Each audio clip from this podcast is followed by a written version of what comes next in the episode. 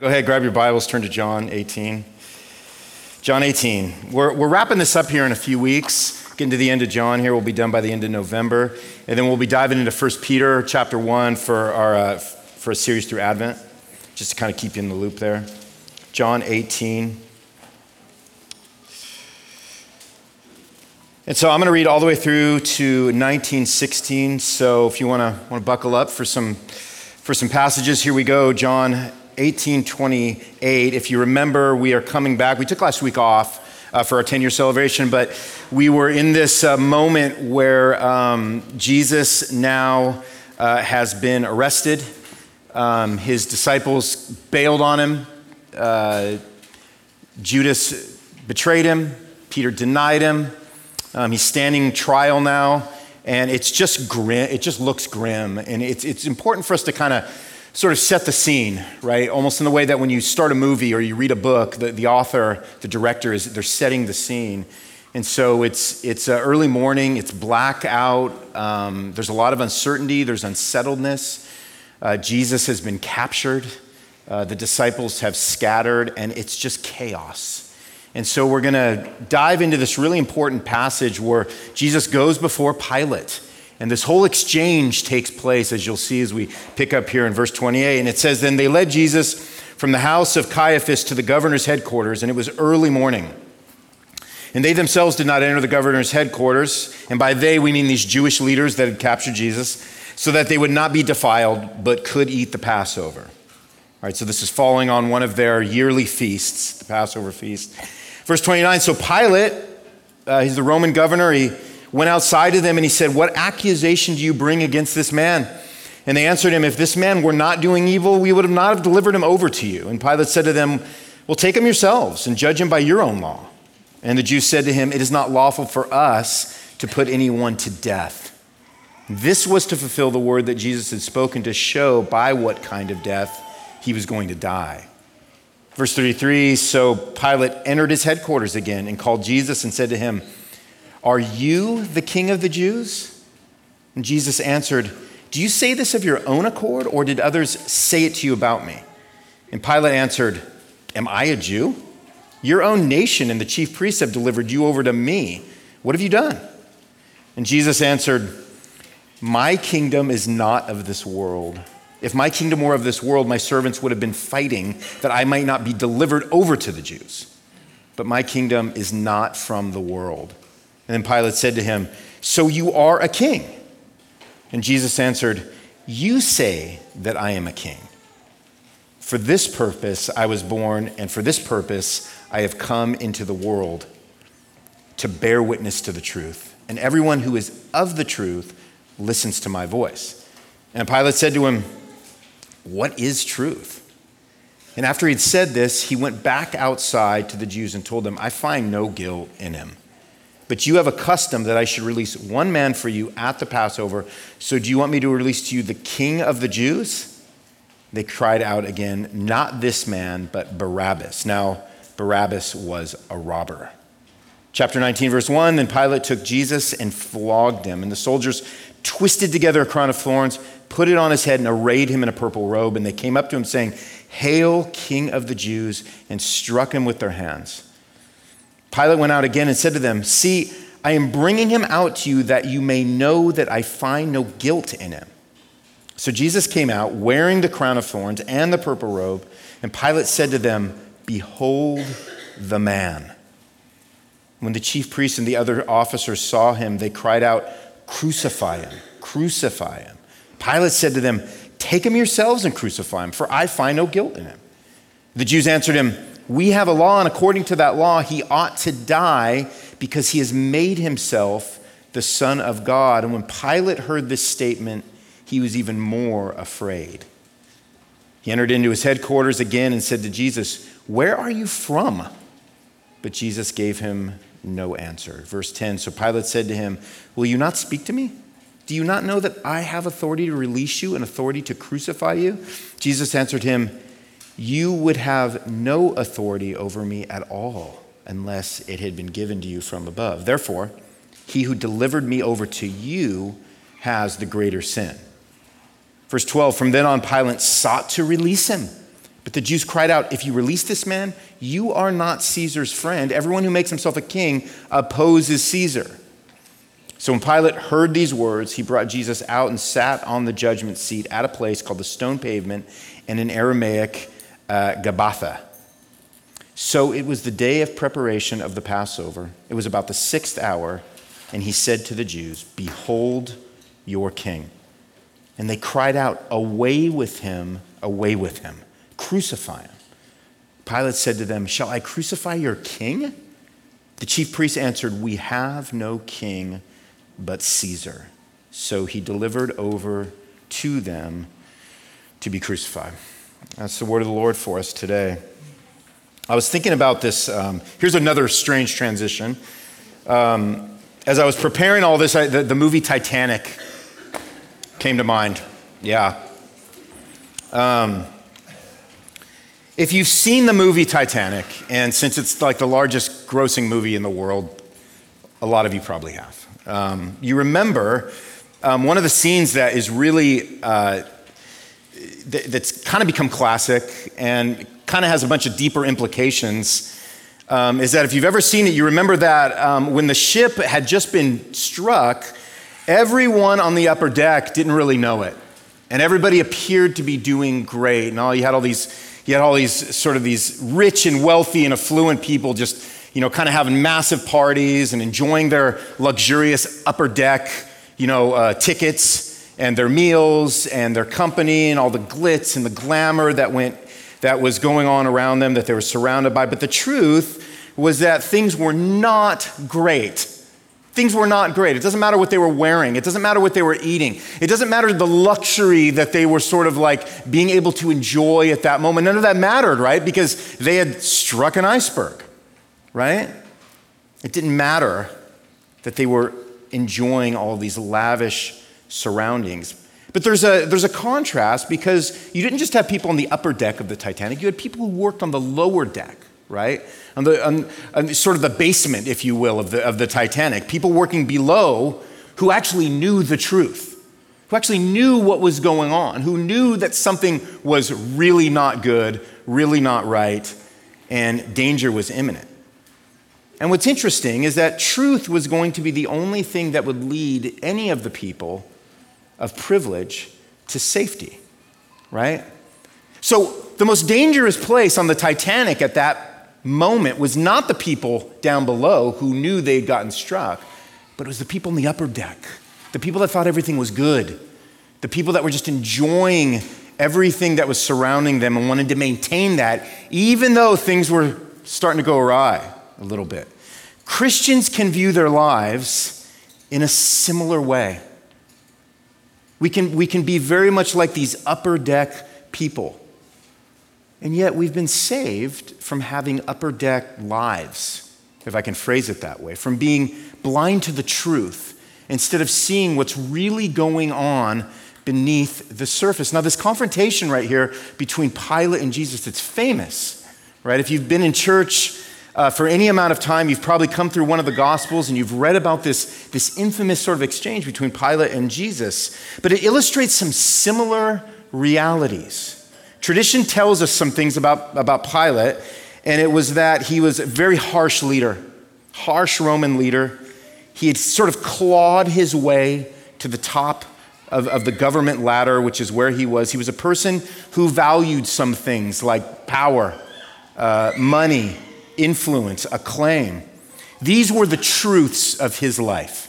These were the things that motivated and influenced Pilate. And then one day, out of nowhere, this controversial Jewish man named Jesus shows up and causes Pilate to reevaluate everything. Right? You can see it in the language. You can see what's going on inside of Pilate's mind, inside of Pilate's heart as he's wrestling through this conversation with Jesus, as he's trying to figure out what's going on and what is this bizarre person that has come into his chambers of whose life he thinks he has in the grip of his hands, right? It was like Pilate was reevaluating his life in that moment, which leads him to this pivotal statement that he makes, which was what? What is truth?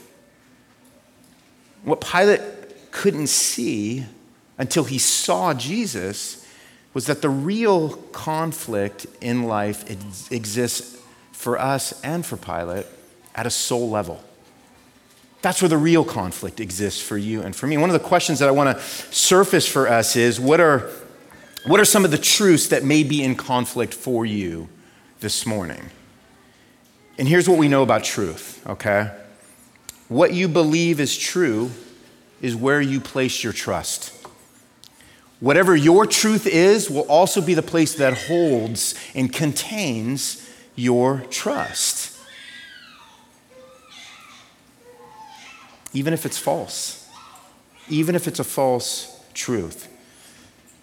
So, what are some truths that emerge then from this conflict between Jesus and Pilate? And what do they reveal about our own truth that is in conflict more often than we are just even, we even care to imagine, that we even care to admit, right? Our own sense of truth, the things that we are relying on, the things that we stake everything on, the things that sort of shape and motivate our lives, the things that get us up in the morning, the things that cause us to turn to certain channels on the television, turn to certain channels on the radio, so the, the things that cause us to engage in the things that we engage with on social media and have the conversations that we do, and to live the lives that we have constructed for ourselves that make us feel like we are most in control in the driver's seat. Those are all the truths of your life that you are living out at all times, whether you want to admit it or not. So that's what we want to unpack. We want to unpack three truths this morning that emerge from this conflict between Jesus and Pilate that will help us as we see what truths stand in conflict in our own lives. The first one is this truth number one God never loses control of a situation. God never loses control of a situation. Jesus claimed to be God, right? All through John, that's what we've seen. It's the theme of John. Jesus claimed to be God. This was the accusation that the leaders had. This is what they were banking on. The problem, Pilate, is that this man, Jesus, claims to be God. And it looks, after all of these chapters in John, after all of the struggle that Jesus has had with all of these leaders, it looks like these leaders have finally gained control. Like finally, the, the, everything pivots, everything shifts. The narrative has finally reached that pivot point, right? It's like if this was a this was a Marvel movie, okay? It's like the scene in every Marvel movie, right? Where the heroes have been captured by the villains and it looks like all hope is lost.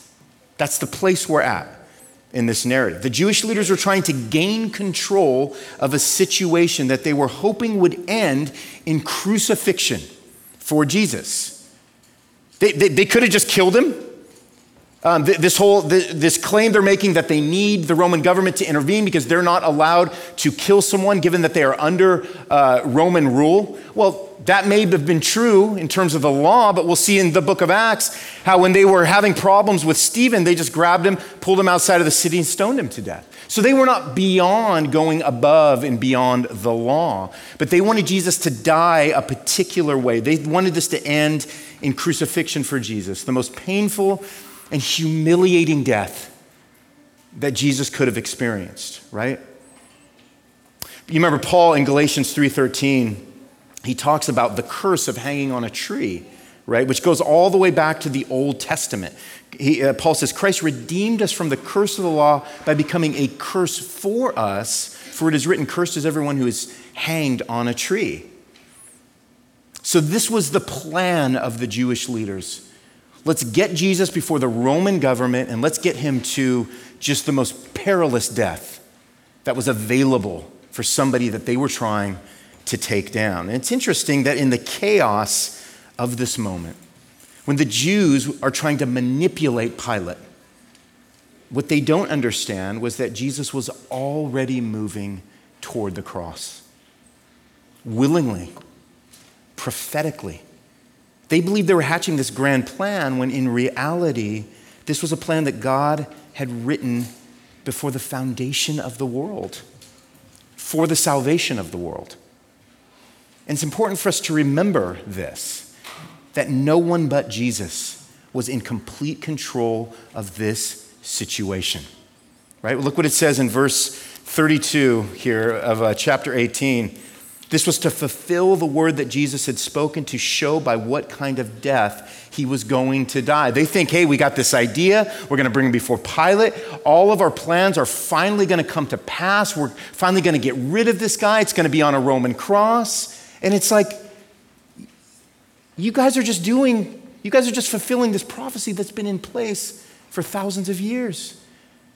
You guys are just fulfilling the word and the plan of God before the foundation of the world that He was going to send His Son to die, and not just die anyway, right? Not just to take Jesus out of town and to stone Him to death, but to actually die in this particular way, with, in, with this particular method on a Roman cross. It was already in place. It was already in place. God never loses control of a situation. So, what is the conflict for us in that? What is the conflict for us in that? Because we stand back and we, we're just reading this, right? And we're, we're, kind of, we're kind of thinking, we're, we're putting ourselves in the place of Pilate a little bit. We're kind of imagining what it might have been like to be a disciple, kind of standing back and watching this scene unfold. Um, we're, we're trying to think of maybe some of the things that were going on in the mind of Jesus during this. But what is the conflict for us in that? As 2023 Americans living in Ashland or uh, Ohio or the, or the county beyond, right? And the conflict for us, as we just look at these first few verses, is control. That's the conflict for us control. We look at things in our own lives. We look at things that sort of are connected to our lives, like the state of the nation, the state of the world. We look at our families, we look at our relationships, and we put our trust in whatever we believe will keep us most securely in the driver's seat. It's what we default to. The power that these religious leaders were wielding over Jesus. I mean, it was enough to convince you that they were in complete control. But Jesus had already said, he had already said in John 3 14, he said, And as Moses lifted up the serpent in the wilderness, so must the Son of Man be lifted up. Jesus had not lost control of this situation, even though from every angle it looked like that he had. It causes us to ask this question What situations are you in right now that cause you to forget that God is in control, that He has never lost control? Are you stirring? Are you stirring and operating in unproductive ways, harmful ways, disobedient ways that make you feel more in control, but in reality, they're actually creating additional conflict for you? Whatever you believe is true will be the place you put your trust. In your situation, it might feel like it is out of control because maybe it is. Maybe it is out of control, but it is not out of His control. This is why we are so often in conflict because we look at these situations where it looks like everything is spiraling and we forget who is above the spiral, right? The earth spins on its axis, and we forget that it only even turns a millimeter because God says, turn. Man, that's so helpful for us. When we look at this situation with Jesus before Pilate, these religious leaders that thought they had won,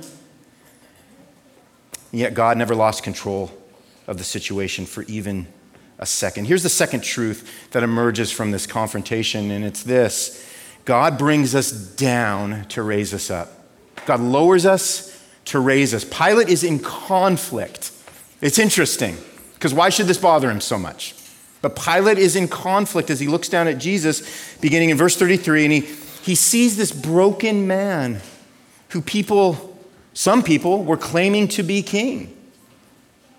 But what's interesting from Pilate's perspective is that only a defeated king ends up before a Roman governor and then proceeds to make no defense for himself. Who does that? What kind of kingly mind operates that way? Pilate cannot fathom that kind of a man who others are claiming to be king. I don't know if I can either. That seems odd for me. That seems off for me. That doesn't seem in line with our judicial system, right? Get up there, defend yourself.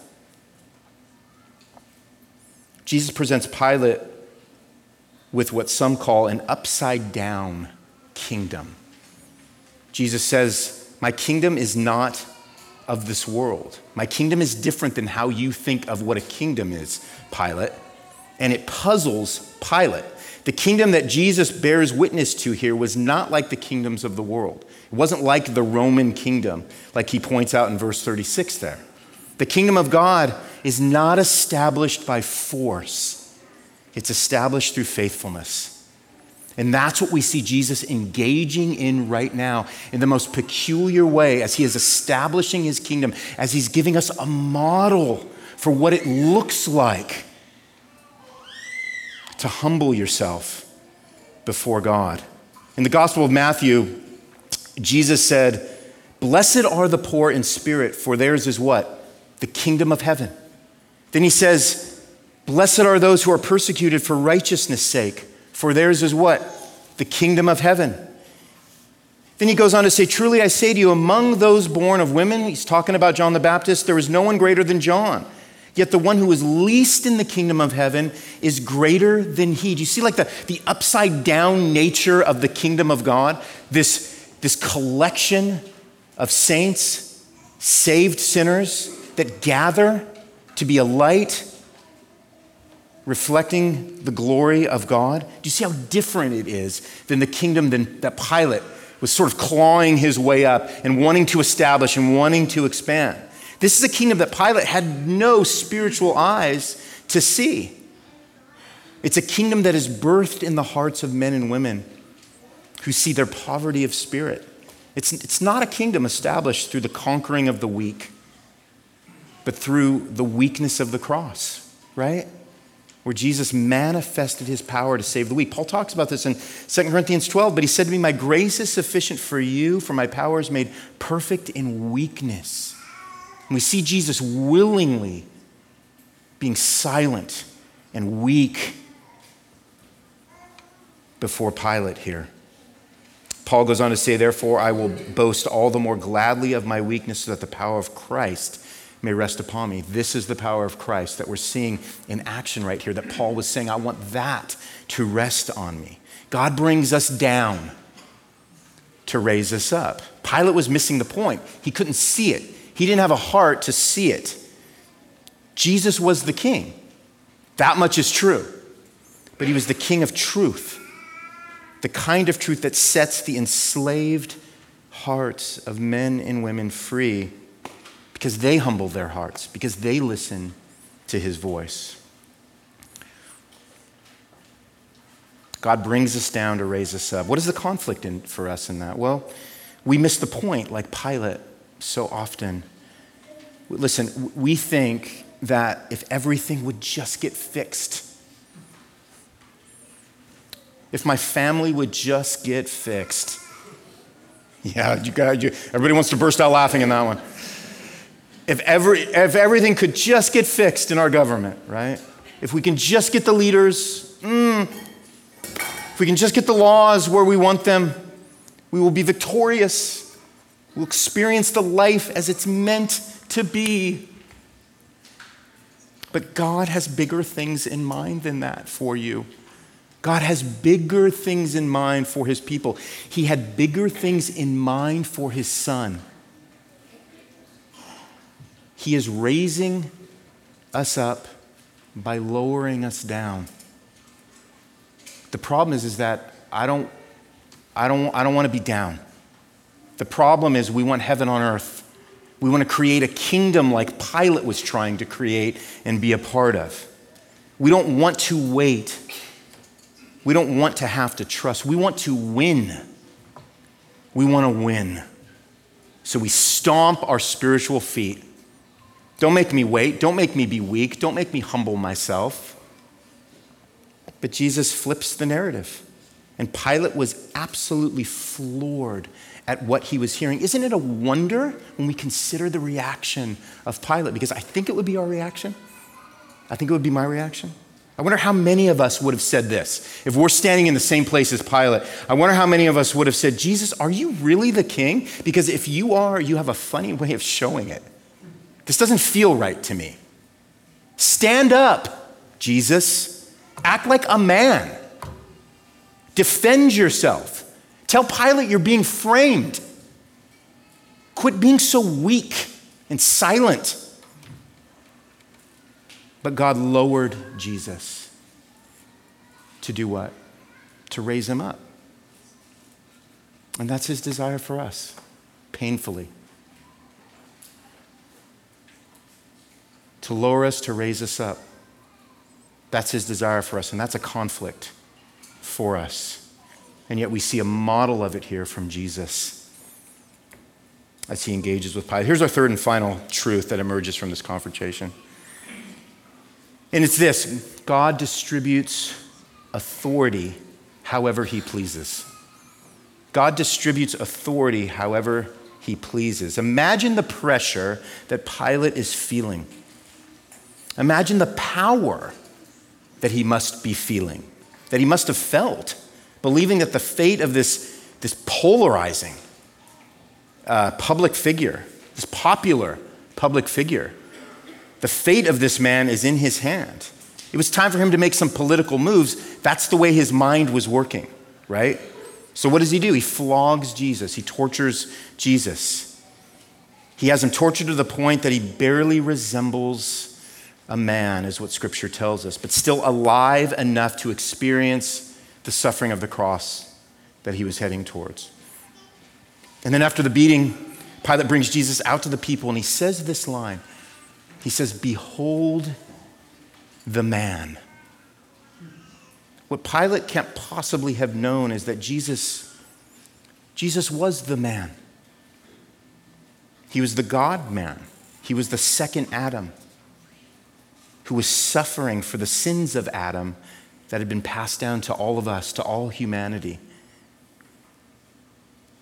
What Pilate couldn't have known was the accuracy in which he was presenting Jesus to the people as somebody who had been sent by God, who had the nature of man and God, and was suffering in our place as a man. But the people only know to respond to Jesus in that battered humanity by shouting, Crucify him, do away with him, get rid of him. But Pilate seems bothered, and that should be interesting to us. And he continues to question Jesus. And what we're told here is that Jesus gives him no answer. If you go to Matthew 27, we're told, but he gave him no answer, not even to a single charge, so that the governor was greatly amazed. So you got to imagine Pilate just standing back going, I don't have a category for this. I don't have a category for this kind of person. Jesus calmly puts Pilate in his place as we get to verse 11. He tells Pilate a truth that would have absolutely stunned him if not, you know, infuriated him. How could Jesus say that his authority was given to him from above? And by the way, what does above even mean? Can you imagine thinking that if you were Pilate? Didn't Pilate work his way up through the system, the Roman political system? Didn't he do it through a strategic marriage? Didn't he do it through all kinds of forceful maneuvers that got him to where he was? How could this broken and beaten king tell him where his authority came from? Who did Jesus think was holding all the cards in that moment? The conflict for us when we see this, when we read this, is that we think more like Pilate than we, than we care to admit. We think more like Pilate than we think like Jesus. We want to be autonomous. We don't want to be told what to do. We, don't want, we want to live independent lives. We want to live individualistic lives. The problem with that is that it's at odds. It's at odds with the upside down kingdom that Jesus has established. Now, listen, although it's true that we should stand against corrupt leaders and corrupt laws, for sure, we need to always remember that this doesn't mean we are without a king that presides over us, right? And not just over us, but over all things. God distributes authority however he pleases, which means we can trust him even when there are people over us, personally and politically, who are doing things that are seemingly against the cause of Christ. We can have some confidence in those moments. We can have some hope in those moments. Turn with me to 1 Peter chapter 2. You want to make a hard right, go all the way towards the end of the New Testament to the book of 1 Peter, chapter 2. Look at this encouragement that Peter gives us here in verse 21. For to this you have been called because Christ also suffered for you, leaving you an example so that you might follow in his steps. He committed no sin, neither was deceit found in his mouth. When he was reviled, he did not revile in return. When he suffered, he did not threaten, but continued entrusting himself to him who judges justly. He himself bore our sins in his body on the tree that we might die to sin and live to righteousness. By his wounds you have been healed. For you were straying like sheep, but have now returned to the shepherd and overseer of your souls.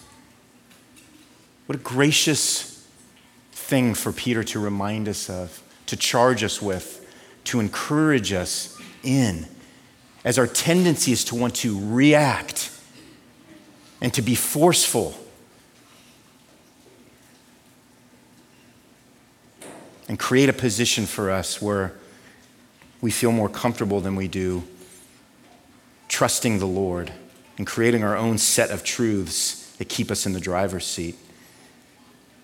So let me finish with this because it's important for us to remember what Pilate says in verse 14 as he presents Jesus to the people for the last time. First, it was, Behold the man, and now he finishes with, Behold your king. Once again, Pilate had no idea how profound this statement about Jesus actually was. Because Jesus indeed was the king. He's the king of the universe. He is our king. He is the king over the church. He is the reigning and forever king. Yes, we have leaders that the Lord puts into place, puts into power. Some of them are okay, some of them are corrupt.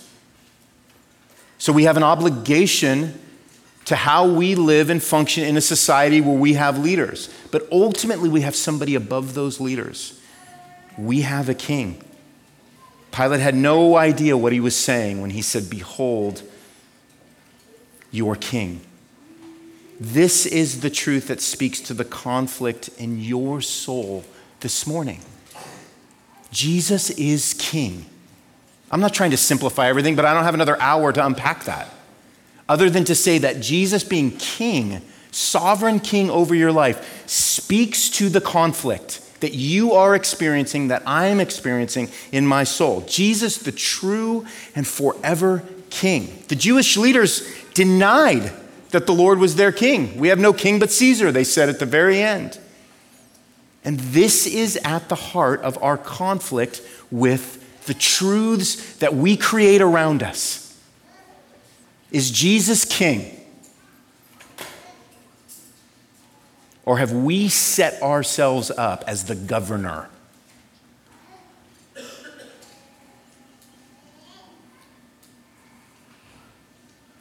Because Jesus is king, we don't have to be people on the upper deck, ignorant and unaware of what's really gone, what's really going on underneath. We can be people whose eyes have been opened to truth. We can be people who, whose eyes are open to the true conflict that's going on in our souls. We can be people whose eyes are open to the truths that we assemble and that we create and we, we construct because it keeps us as governors over our own life. When in reality, we deny that we have a king that has ended the conflict because he is truth. When Pilate asked, What is truth? Jesus didn't need to say anything because he embodied truth and he just stood before Pilate, bidding him to come. And that's what he's doing to us this morning. He's bidding us to take our truths, our faulty truths that are in conflict, and lay those down at his feet, remembering that whatever our truth is, is where we place our trust. Let's let our truth be the king over all things. Let's not live like Pilate, clawing our way through life, establishing all these faulty, collapsible things, when our king is sitting there with a humble invitation. He just says, Come to me. all you who labor, and I'll give you rest. Let's pray.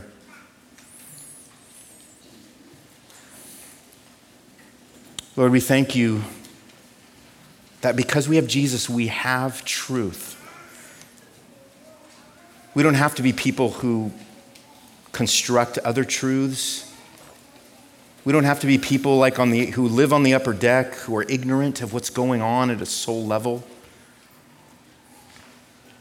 But Lord, we can have confidence when we see that there's never a situation that you are not in control over.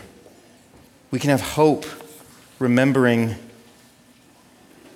that you bring us down to raise us up.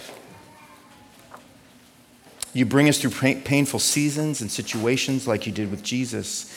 And that is how you raise us up. We can remember that you distribute authority. So when we look out in the world and we start placing our hope in some of those things, Lord, you can pull us back and you can remind us that you are the King who is in charge and who has graciously provided to us all things in Christ.